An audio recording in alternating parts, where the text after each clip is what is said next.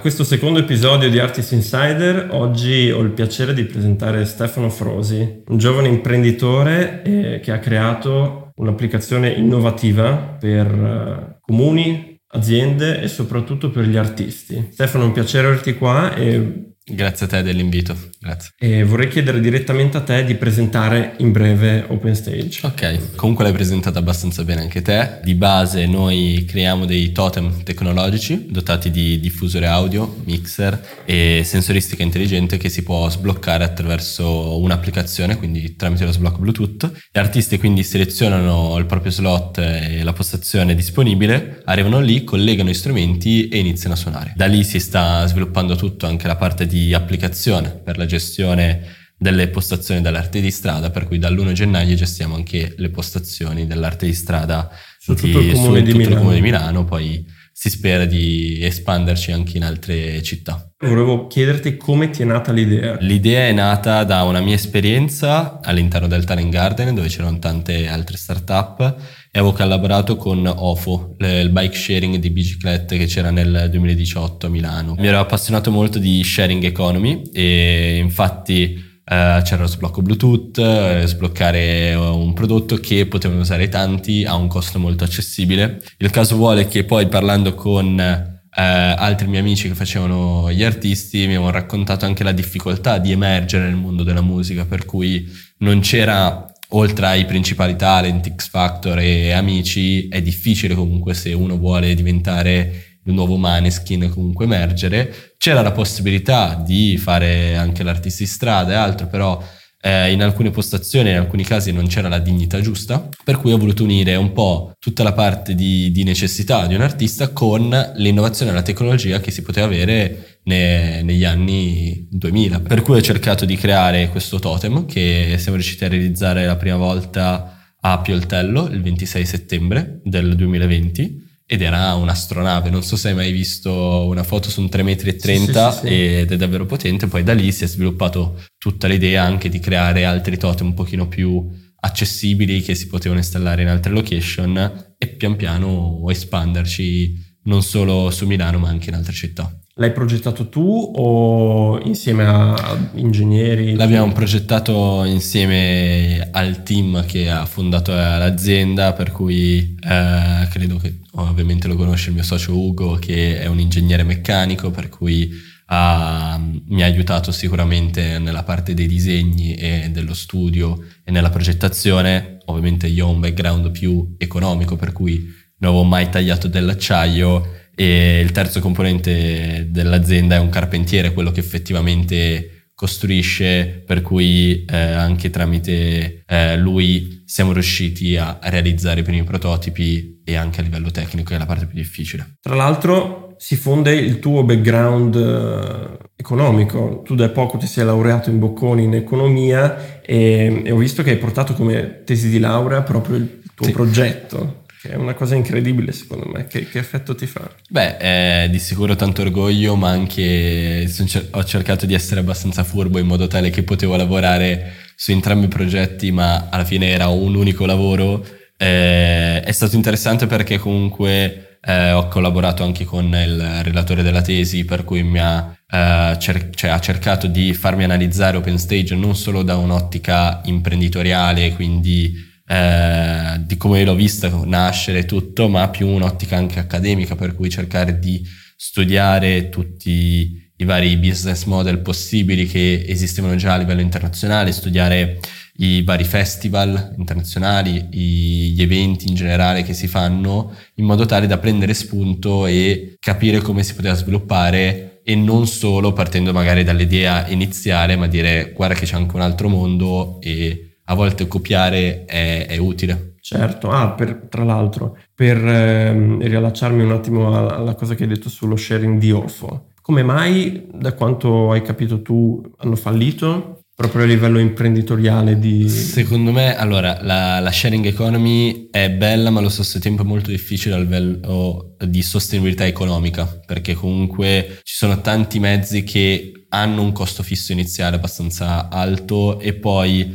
il costo che viene utilizzato da tutti i vari utenti alla fine dell'anno non riesce spesso a ripagare il costo iniziale perché comunque ricordati che c'è il costo fisso di ogni singolo mezzo, ma anche dell'applicazione, delle persone che ci lavorano dietro, della manutenzione soprattutto che eh, specialmente nelle biciclette, monopattini, macchine ci vuole da fare, per cui eh, spesso non si riesce a fare profitto. Diciamo che per cui molto probabilmente è stato quello il, il, motivo. Dispiace perché comunque io ad esempio, e vabbè tuttora ci sono ancora altre aziende competitor che sul mercato che certo, ci sono. Sono arrivato esatto. qua con un Lime. esatto, per cui è utile però eh, banalmente anche in open stage che sono andato a copiare un po' il business model gli artisti non pagano. Questo è per una filosofia che c'è dietro dove noi vogliamo essere dalla parte degli artisti perché comunque era nata proprio eh, da lì l'idea e l'obiettivo è di democratizzare il mondo della musica e aiutare a far emergere nuovi artisti. Per cui un artista che ha grande talento ma non ha soldi, non ha conoscenze e altro, con OpenStage può effettivamente emergere. Infatti l'innovazione di questa startup secondo me sta proprio lì nel, nel creare non un rapporto diretto a, a una via con un'entità, ma interfacciarsi con il mondo degli artisti e il mondo delle aziende, fare da tramite tra questi due mondi. Sì, e aggiungere anche il soggetto pubblico, cioè comunque il comune e altro che comunque è inevitabile. Certo. Però l'idea è quella di creare un ecosistema dove tutti gli stakeholder che ci lavorano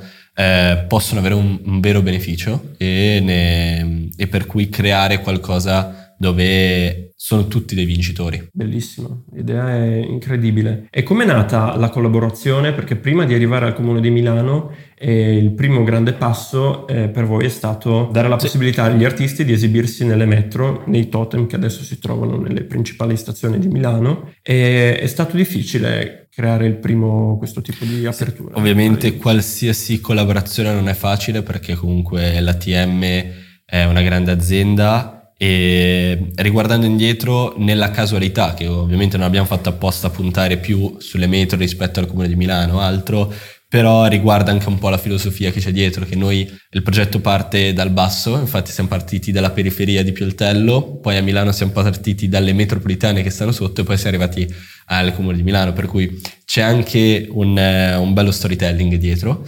E con l'OTM possiamo dire che è un'azienda che ha notato subito l'innovazione che c'era dietro OpenStage. Siamo riusciti a collaborare e in tempo Mm, di 4-6 mesi siamo riusciti a portare a termine l'installazione che abbiamo fatto a maggio del 2022, prima in Garibaldi e Loreto e poi l'abbiamo installato anche in eh, Bicocca. Adesso comunque siamo abbastanza presenti con questi tre totem e all'incirca eh, facciamo 12 concerti al giorno. Abbiamo anche riqualificato alcuni corridoi che magari erano molto eh, solo di passaggio ma dando nuova vita a degli spazi pubblici che ci sono sempre stati, però è bellissimo quando vai lì e ci sono delle band o altro ed è tutto pieno e quindi alla fine un artista, un ragazzo che eh, gli piace suonare altro invece di rimanere in cameretta a suonare, strimpellare, va in strada la possibilità e... gratuitamente esatto. di andare, andare, a suonare anche nelle metro. Io sono ehm, rimasto colpito anche da, da, una postazione che avete aperto in un centro commerciale, mi sembra a Torino, può essere? Sì. Quella secondo me è una, una cosa incredibile. Noi adesso abbiamo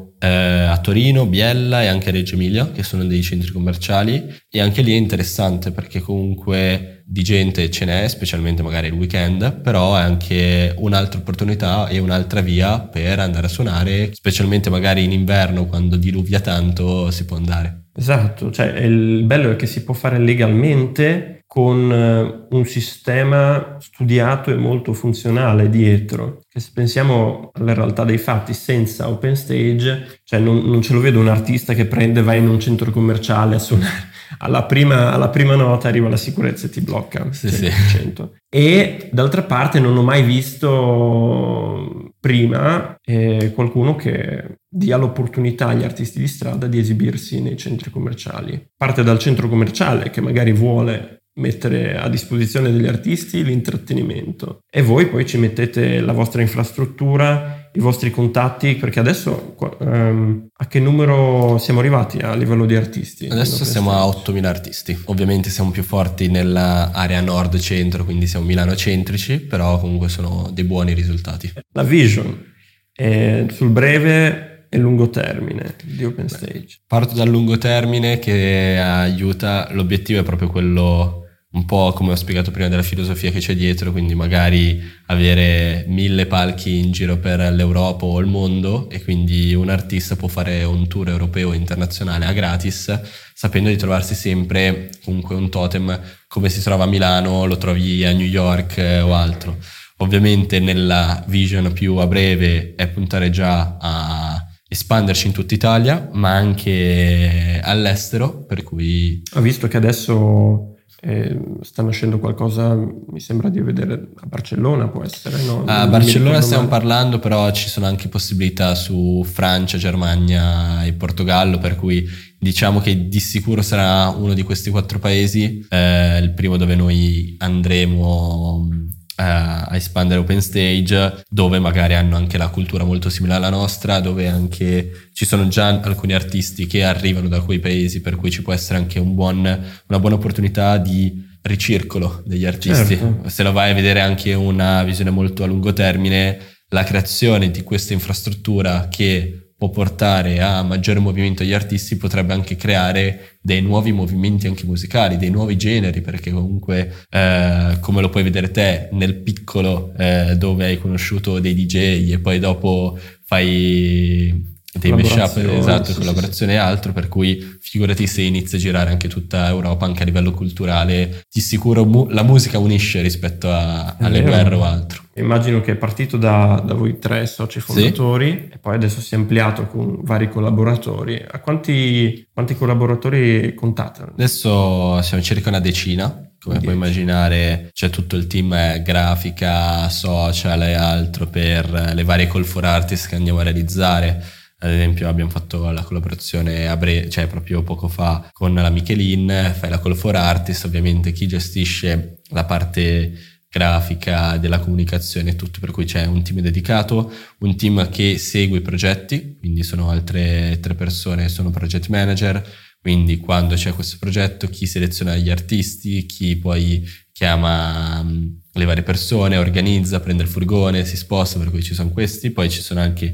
altri collaboratori a partita IVA che vengono chiamati progetto a progetto, poi ci sono due programmatori che eh, sono dall'inizio, figurano esterni dalla società, per cui sono collaboratori. Eh, collaboratori però ovviamente c'è un buonissimo rapporto. Hai altri progetti a cui vuoi dedicarti o come gestisci la tua insomma eh, vita imprenditoriale? Prima avevo altri progetti, ora diciamo che dato che OpenStage sta andando bene, eh, c'è tanto tanto lavoro da fare, per cui bene o male sono full time su quello e allo stesso tempo so anche dove bisogna andare, per cui è anche bello sviluppare e ci sono davvero tante potenzialità e opportunità dietro alla semplice idea di, di open stage. Nulla viete che comunque sono un grande appassionato di tecnologia, per cui rimango sempre aggiornato leggendo sia articoli di giornali, guardando video o leggendo dei libri. Hai dei libri che ti vengono in mente? Diciamo che l'ultimo anno mi sono letto Rivoluzione idrogeno è interessante analizzare quell'aspetto dove non esiste solo l'elettrico, ma anche l'idrogeno può essere una causa, cioè una opportunità. Un altro bello che ti consiglio è, si chiama Decifrare la vita e racconta la, eh, la vita di Jennifer Dunda. Praticamente racconta dell'editing genetico. Eh, racconta che lei ha vinto un premio Nobel proprio sulla scoperta dell'opportunità di modificare il, il genoma umano. Ovviamente se lo unisci anche alla tecnologia e all'innovazione dà una grande opportunità e anche una grande paura perché eh, eh sei in mano, specialmente all'inizio, dove costano tantissimo, uno può creare dei superumani. È ovvio che dopo si, va a creare una disuguaglianza che nel mondo è magari solo economica, ma anche a livello proprio genetico. Si va ad ampliare. Esatto, infatti nel libro racconta bene tutta questa questione etica, che alla fine c'è proprio un'etica dietro, però dall'altra parte c'è anche una grande opportunità che uno può eh, curare intere malattie, perché magari alcune malattie sono proprio genetiche, dove di padre in figlio vengono, diciamo, tramandate spostate da, da genoma a genoma e quindi c'è l'opportunità di salvare tantissime vite. Per cui è una tecnologia e un'innovazione che magari non è super famosa, cioè nel senso non è quanto l'intelligenza artificiale che se ne parla tantissimo e ovviamente è una grandissima innovazione. Questo può effettivamente eh, aiutare tanto ma anche spaventare tanto, per cui proprio nel libro spiegava che c'è un tantissimo lavoro dei medici dove bisogna fare un protocollo per utilizzare bene questa nuova tecnologia. Wow, è un po' come l'ultima azienda lì di, di Musk, non mi viene in mente adesso. Neuralink. Eh sì, un po' mi viene da pensare a Neuralink. Sì, sì, in parte sì. La potenzialità qua che è ancora più pericolosa è che vai a modificare direttamente le cellule. Sì, senza eh, bisogno di un dispositivo esatto. che... Lì su Neuralink ovviamente è un'altra roba che però aggiunge, quindi vai più a creare dei cyborg, cioè mezzo uomo e mezzo robot, che di sicuro aiuterà ad avere un'intelligenza maggiore, però con anche altri rischi. Vedo che anche le, dalle tue letture l'innovazione, il tema dell'imprenditoria è sempre il punto centrale. E, essendoti tu da poco laureato, volevo chiederti quali consigli ti senti di dare magari ai giovani che hanno l'imprenditoria in mente, che hanno un'idea magari come quella che hai avuto tu di Open Stage e vogliono realizzarla. Diciamo che il vero consiglio è proprio quello di eh, studiare bene, di leggere, quindi di sicuro se hai un'idea la cosa migliore è capire bene cosa c'è dietro a quell'idea, studiare bene il mercato e il settore e poi di raccontarla in giro, cioè nel senso parlarne, capire se effettivamente può funzionare oppure no. Quello di fare rete è importante per cui cercare di parlare con più persone, esperti del settore e esperti anche non del tuo settore ma di, di altri campi che eh, spesso ti possono dare una mano e eh, soprattutto una prospettiva di visione diversa. La vera parte difficile è soprattutto all'inizio, quando eh, ovviamente zero fatturato, esatto, esatto. E... quando nessuno ci crede e devi capire se effettivamente può andare bene oppure no. L'altro tema è anche è giusto eh, continuare a lavorare, quindi è la giusta perseveranza nel lavoro, però va anche detto che se dopo due anni, tre anni non parte, è anche giusto anche cambiare progetto e dire ok, questa idea non va. Mi ricordo che eh, due frasi che mi avevano consigliato alcuni all'inizio erano la prima è che non creare una società se non c'è nessuno che ti dà 10 euro, per cui banalmente, cioè, scusa se cioè, non... banalizzo, cioè lui ha banalizzato un concetto molto reale del fatto che se nella, nel mondo non c'è nessuno che ti dà 10 euro per quell'idea o quel prodotto che vuoi lanciare, quell'app, allora forse non è il caso di lanciarlo. Ma tipo che, che, non sarebbe disposto a investirli nel progetto? Non investirli, eh, ad acquistare quella roba a 10 euro. Altro ah, ad acquistare quello che sì, tu sì, vuoi, esatto. il servizio che tu vuoi offrire. Esatto, okay. esatto. Ovviamente ha banalizzato con 10 euro, però lì vai a validare il fatto che fin quando non hai un cliente forse non ne vale la pena nemmeno andare a investire, soprattutto se fai difficoltà a trovare magari un cliente. L'altro concetto era che un progetto, una startup così è come un aereo in una pista di decollo, per cui la pista non è infinita, per cui dopo uno o due anni se non riesci a decollare forse è meglio scendere da quell'aereo perché sennò ti vai a schiantare. Quanto tempo è passato da, dal, dall'inizio ai, ai primi, alla prima fattura, diciamo, tra virgolette, di OpenStage? Perché, come hai detto tu, alla fine sei l'unico che ci crede, tu insieme ai tuoi soci fondatori. Cioè, quanto, quanto tempo è passato sì. Dal vedere i primi risultati? Diciamo, diciamo i primi incontri, ehm, diciamo, proprio dell'idea pre, delle prime pitch, era marzo del 2019 dove ero da solo, cioè poi ho incontrato gli altri due soci nel percorso. Ci è voluto un anno dove abbiamo vinto il primo bando per installare il, il palco di, di, Pioltello a settembre del 2020 mm-hmm. e poi abbiamo costituito a gennaio del 2021 la società e da lì in poi, bene o male, tempo qualche mese abbiamo raggiunto la prima fattura, come dici te, e, e altro, per cui un paio d'anni, se, se vedere. Poi ovviamente di mezzo che ha rallentato parecchio c'è stata la pandemia, che certo. quello lì eh, bisogna prendere in considerazione soprattutto per il progetto che era. Noi alla fine siamo un'azienda che fa eventi in strada che può creare un assembramento di persone, per cui avevamo proprio tutte le caratteristiche principali. Delle, esatto, dei divieti del, della pandemia, per cui Quello ovviamente ci ha portato a stare almeno un anno fermi, che forse ci ha anche aiutato a, a ragionare bene sull'idea, su come svilupparla, a perfezionarla di più, per cui a volte stare fermi aiuta. Cioè, certo. Adesso non dico che bisogna avere sempre delle pandemie. Ci sono però... i risvolti positivi anche nelle, nelle esperienze negative esatto. della pandemia. All'inizio, appena è, partita, appena è partito OpenStage, che hai detto che sei partito da solo, sicuramente per uh, finanziare lo sviluppo anche di un'applicazione ci vogliono degli investimenti. Qual è stata l'esperienza di OpenStage con, con questa categoria con investitori? Allora, ad oggi noi non abbiamo investitori nell'azienda, nessuno, nessun investitore. Eh, abbiamo investito tanto ore di lavoro nostre, dei, dei tre soci, ovviamente certo. ognuno ha dato il suo come forza lavoro, ma anche altre attività molto più quotidiane e stiamo crescendo nel termine tecnico startup aro che è bootstrapping. Praticamente noi vendiamo con quello che ricaviamo lo reinvestiamo nell'azienda per crescere sempre di più. Ovviamente l'inizio che era la parte difficile però eh, non avendo dipendenti così alla fine devo ripagarmi io. Io alla fine eh, intanto stavo studiando ed era come un progetto universitario. I primi soldi sono arrivati con il primo bando che abbiamo vinto a Pioltello dove con quello siamo riusciti un po' a ripagare le, le, varie cose dove le spese principali erano il materiale, tutte le casse, il, lo sblocco, lo sviluppo dell'applicazione, per cui lì era principalmente la parte difficile, però l'avevamo preso in considerazione, avevamo preso in considerazione anche alcuni investitori, però diciamo che non ci sono grandi investitori in Italia che credono tanto nell'idea quando è seed. Per seed cui il seed vuol dire è quando è diciamo molto embrionale eh, all'inizio inizio del, del, progetto dove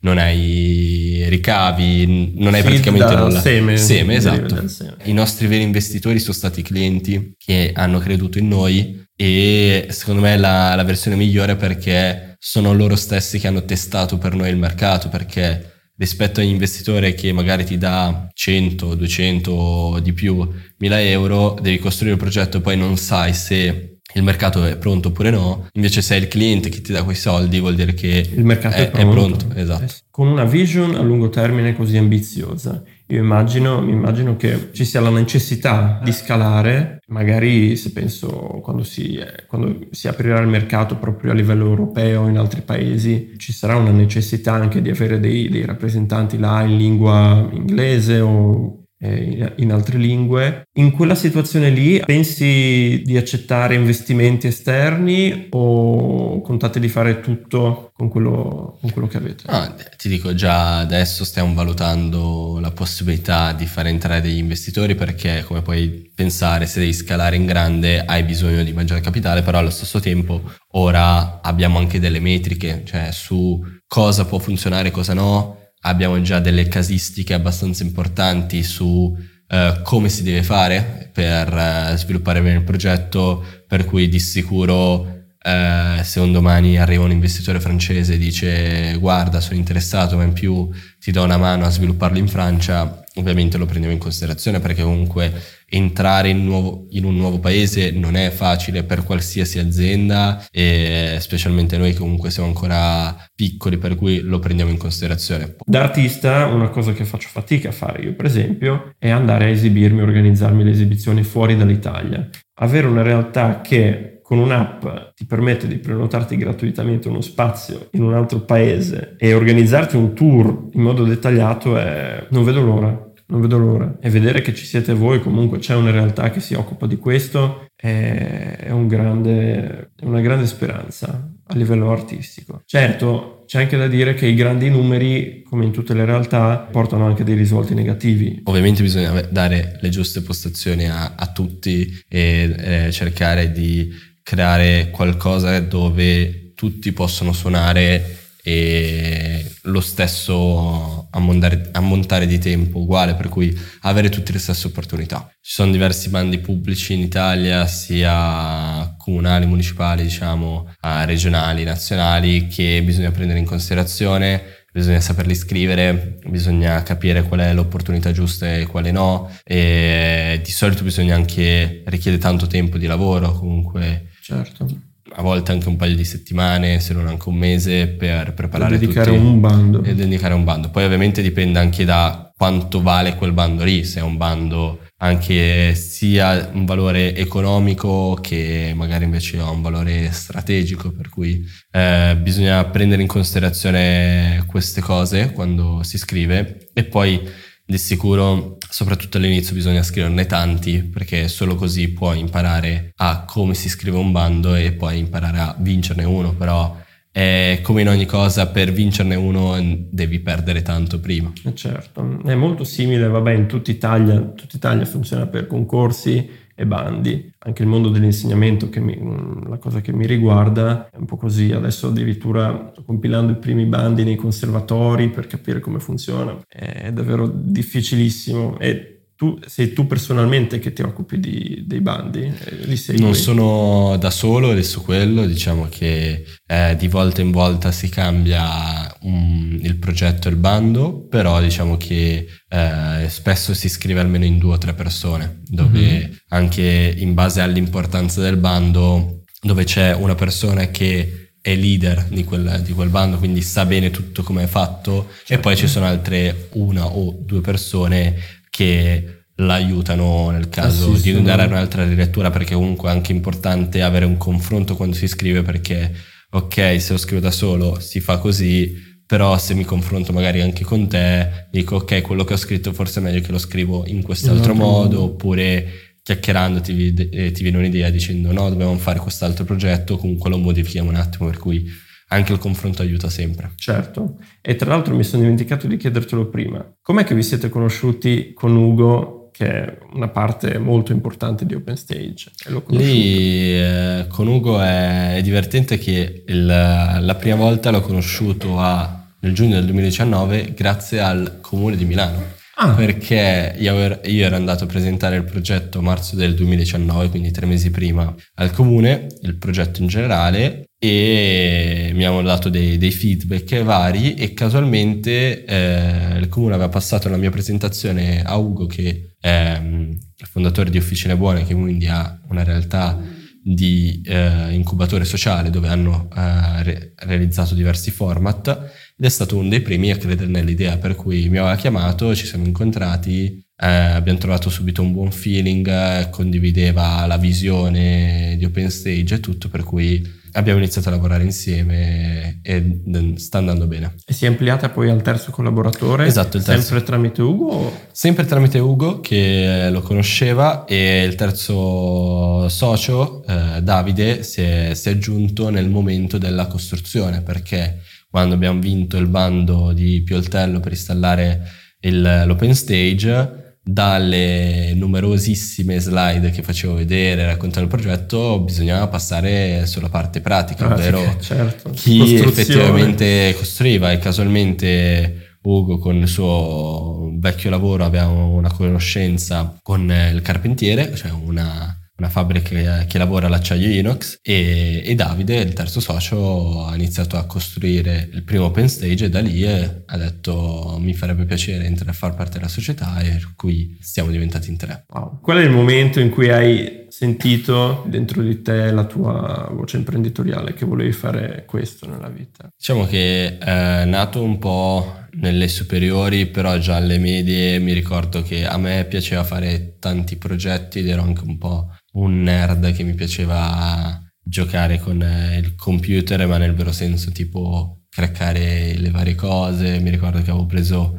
un iPod e l'avevo craccato tutto per avere tutte le applicazioni. Per cui... Il jailbreak famoso. Sì, sì, sì, Sidia. Eh, non so se certo, te lo ricordi. Sì, sì, sì, mamma mia. Per cui diciamo che io sono sempre stato un grande appassionato di tecnologia, mi piaceva sempre smanettare, ero anche un po' il tecnico in casa, nella famiglia, per cui quando non andavo alla televisione a guardare, per cui poi da lì mi ricordo in... Um, ho fatto il tecnico commerciale dove c'era informatica e al primo anno avevamo fatto alcune robe di, di coding, ma poco, però da lì ho iniziato a, smettare, a smanettare, avevo ricreato tipo, ti ricordi Flappy Bird? Certo, il gioco. Insieme a un mio amico l'abbiamo ricreato, abbiamo fatto altri giochini e quindi da sempre un po' mi piaceva quella realtà, mi venivano sempre tante idee. Sono sempre stato abbastanza creativo, ma allo stesso tempo anche tecnico. tecnico. E, e altro. Poi dalle, leggendo tanto mi venivano altre idee, poi dall'università, dal primo anno, ehm, ho detto voglio provare a creare anch'io qualcosa di mio, di una startup, mi sono venute tante idee prima di, di OpenStage, diciamo OpenStage è la quarta, prima erano venute nel, nel mondo del food o altro. E poi siamo arrivati all'idea che è quella che ha avuto un attimo più successo possiamo dire. Si può parlare di altre idee? Sì, sì, sì, diciamo che eh, la prima in assoluto si chiama Connection ed era più un'applicazione per eh, gli universitari. Era nata per eh, creare eventi e vedere le varie opportunità che c'erano attorno all'università per i vari eh, studenti che poi doveva ampliarsi un po' agli altri, a tutta la città e via. Prendeva spunto anche un po' da Snapchat, per cui l'applicazione tu l'aprivi e vedevi le zone calde di Milano e quindi dove c'erano più ragazzi, vedevi i vari eventi e tra l'altro lì c'era il primo, diciamo, seme di open stage perché dentro c'erano i pop art. Mm. C'è presente i pop-up eh, famosi che ti uscivano nelle sì. scarpate e l'avevo chiamati pop art, che quindi pop-up artistici, ed erano gli artisti in strada che potevi vedere nell'applicazione, però da lì ne avevo parlato con un altro artista, siamo arrivati ad Open Stage perché abbiamo aggiunto, però già da lì c'era l'idea iniziale di pop-up. Poi da lì la seconda era um, Stick It, eh, che è Stick e It, eh, ed era banalmente erano dei QR code eh, okay. su, da mettere sui tavoli dove tu scannerizzavi il QR code, vedevi il menu e potevi eh, prenotare. Ovviamente ora lo fanno bene o male tutti, però l'idea era nel 2018, per cui prima della pandemia era abbastanza innovativa. Certo. Tanti però l'hanno fatto e tuttora diciamo così. Poi da lì mi è venuta la terza idea che era Cusinery, che era un co-working di, di cucine, per cui prendendo spunto dalla mia esperienza in Talent Garden, dove sono dei co-working di, di uffici. Per chi eh, non lo conosce, il Talent Garden esatto. è praticamente un co-working che dà un sacco di opportunità a, a tutti i giovani imprenditori, ma anche freelance, freelancer, esatto. aziende, startup e tanto altro. E da lì l'idea che era quella di creare un co-working ma di cucine. Eh, wow, il nome era co-kitchen o praticamente durante la pandemia c'era stato il boom e tuttora ce ne sono alcune di ghost kitchen o dark kitchen perché ovviamente cambia cioè? di volta in volta cosa, cosa? di base sono delle cucine che non hanno la hall non hanno eh, la sala dove ci sono i tavoli per cui sono semplicemente okay. le cucine che lavorano con il delivery con ah, okay. Glovo, Deliveroo e altro. E wow. eh, ovviamente l'opportunità era nel creare uno spazio, immaginati, di eh, mille metri quadrati, mettere dentro 10-20 cucine dove tu le affittavi ad altre persone che facevano i propri... Le proprie aziende, diciamo. La sì, esatto. Delivery, eh, es- il proprio eh, menu anche, tutto. Esatto, le... però non, eh, non, c'era l'interfaccia con il pubblico, ma l'interfaccia solo con i rider che venivano a prendere dalla,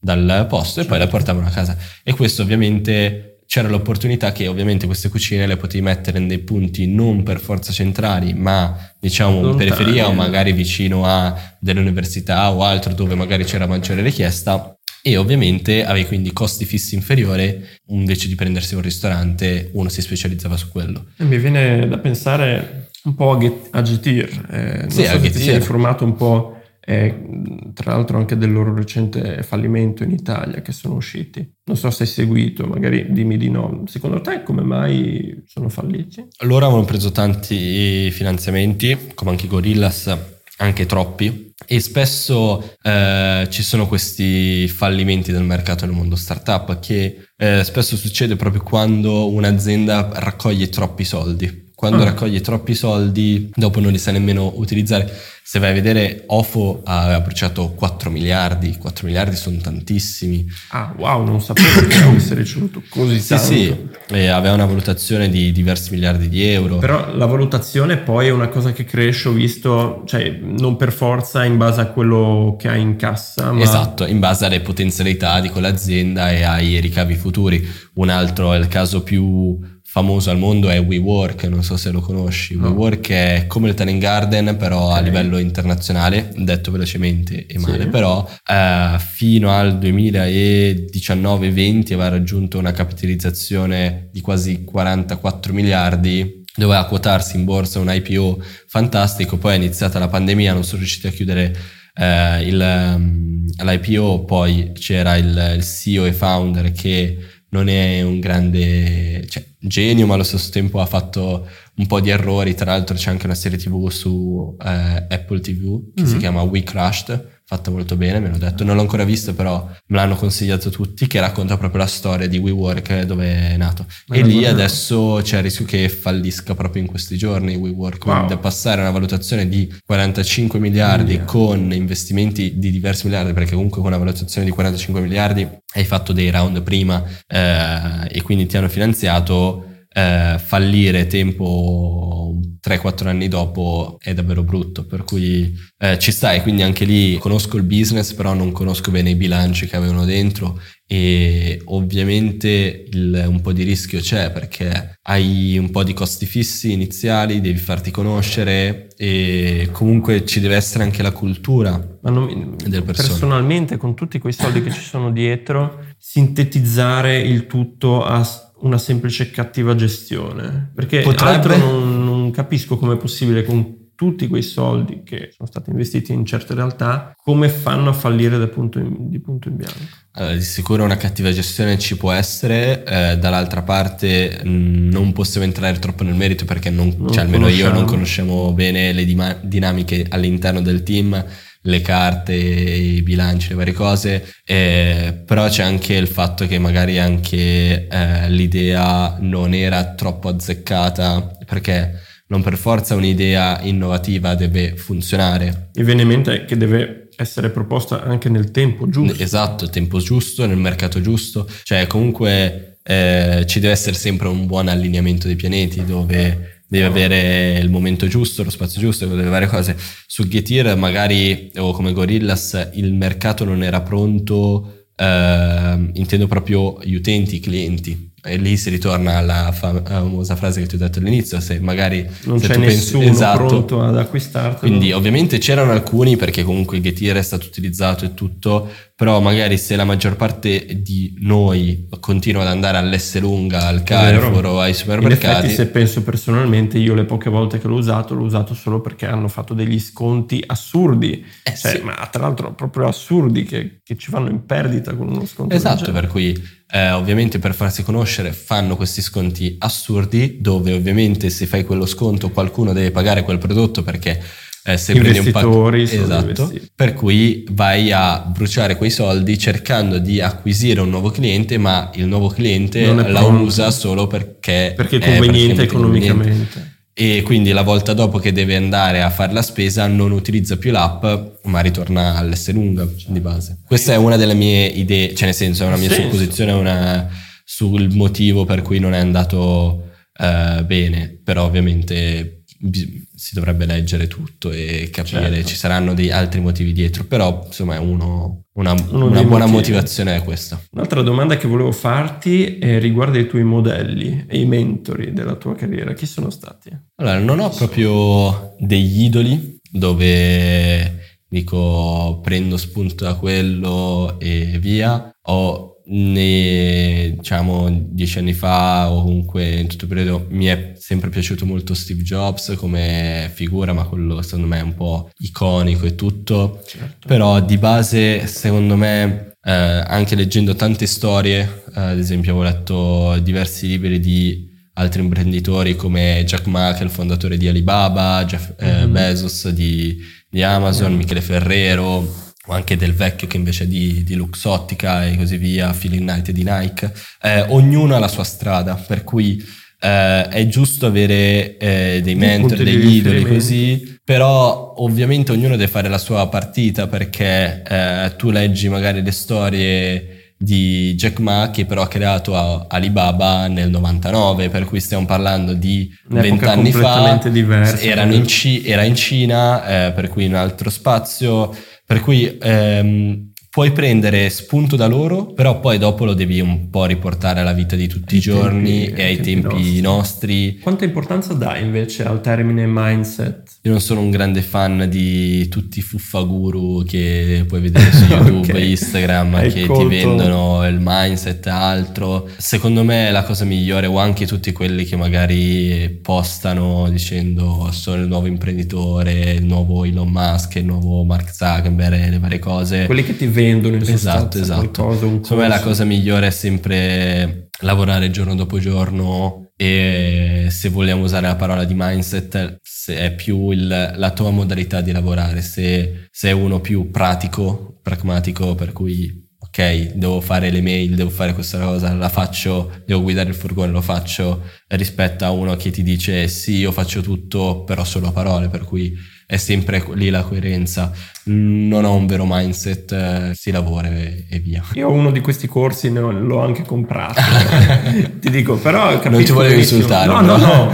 E non lo prendo come un insulto e capisco, eh, cioè una roba insopportabile vedere un sacco di pubblicità di queste cose che vengono vendute, però d'altro, d'altra D'altra parte uno è anche consapevole di essere vittima, tra virgolette, del, del, della piattaforma in cui si trova, perché comunque se tu stai su Instagram è ovvio che in un modo o nell'altro Instagram deve... Io ti dico come consiglio piuttosto, eh, consiglio sempre leggi un libro oppure parti da qualcosa di concreto, banalmente da un progetto anche piccolo, eh, se provi a pensare al podcast eh, che stai facendo, che parti da quello partito, e lavoraci bene, perché magari banalmente da qualsiasi progetto, anche piccolo che sia, è quello che ti porta ad avere una mentalità, a una routine di lavoro, ad insegnarti le varie cose, certo. piuttosto di una persona che ti dà dei videocorsi dove si fa così a eh, conquistare il mondo, che tra l'altro, piccola parentesi, quello lì non ha conquistato il mondo, cioè nel senso... L'ha conquistato vendendoti esatto.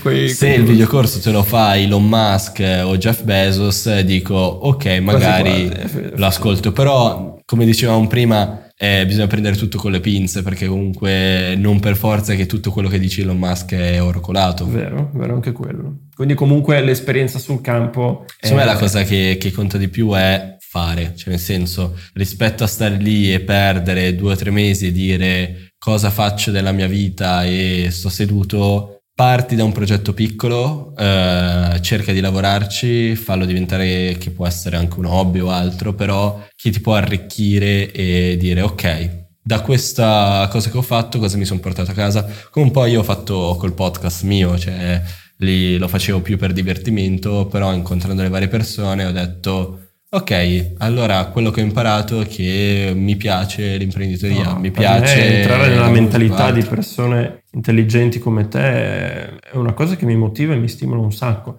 Poi per quello che dicevi tu è anche vero che per esempio questo podcast mi ha consentito di cominciare a fare team building, diciamo, tra virgolette, a coinvolgere più persone all'interno di un progetto, cosa che per esempio io personalmente da artista ho sempre avuto non dico difficoltà, però è stato comunque una cosa che è sempre mancata, no? Cioè l'essere da solo, fare il uh, do it yourself da DIY artist, puoi arrivare a tanto, però per fare il, lo step successivo devi comunque... Devi fare rete, cioè comunque per eh, avere, non per forza per avere successo, però per costruire qualcosa di grande, di grande sì. devi eh, per forza farti aiutare da, da, qualcuno o comunque fare rete e dire collaboriamo insieme per creare qualcosa di più grande. Verissimo. Non mi resta che ringraziarti Stefano, è stata davvero una bella conversazione. Grazie a te. E vi auguro il meglio, davvero. Grazie. Spero che Open Stage eh, si espanda il più possibile in modo da poter prenotare davvero un tour. Sì, infatti io attendo un tuo post o story su Instagram dove fai tour World Tour Sved. Non vedo l'ora. Grazie Stefano. Grazie a te.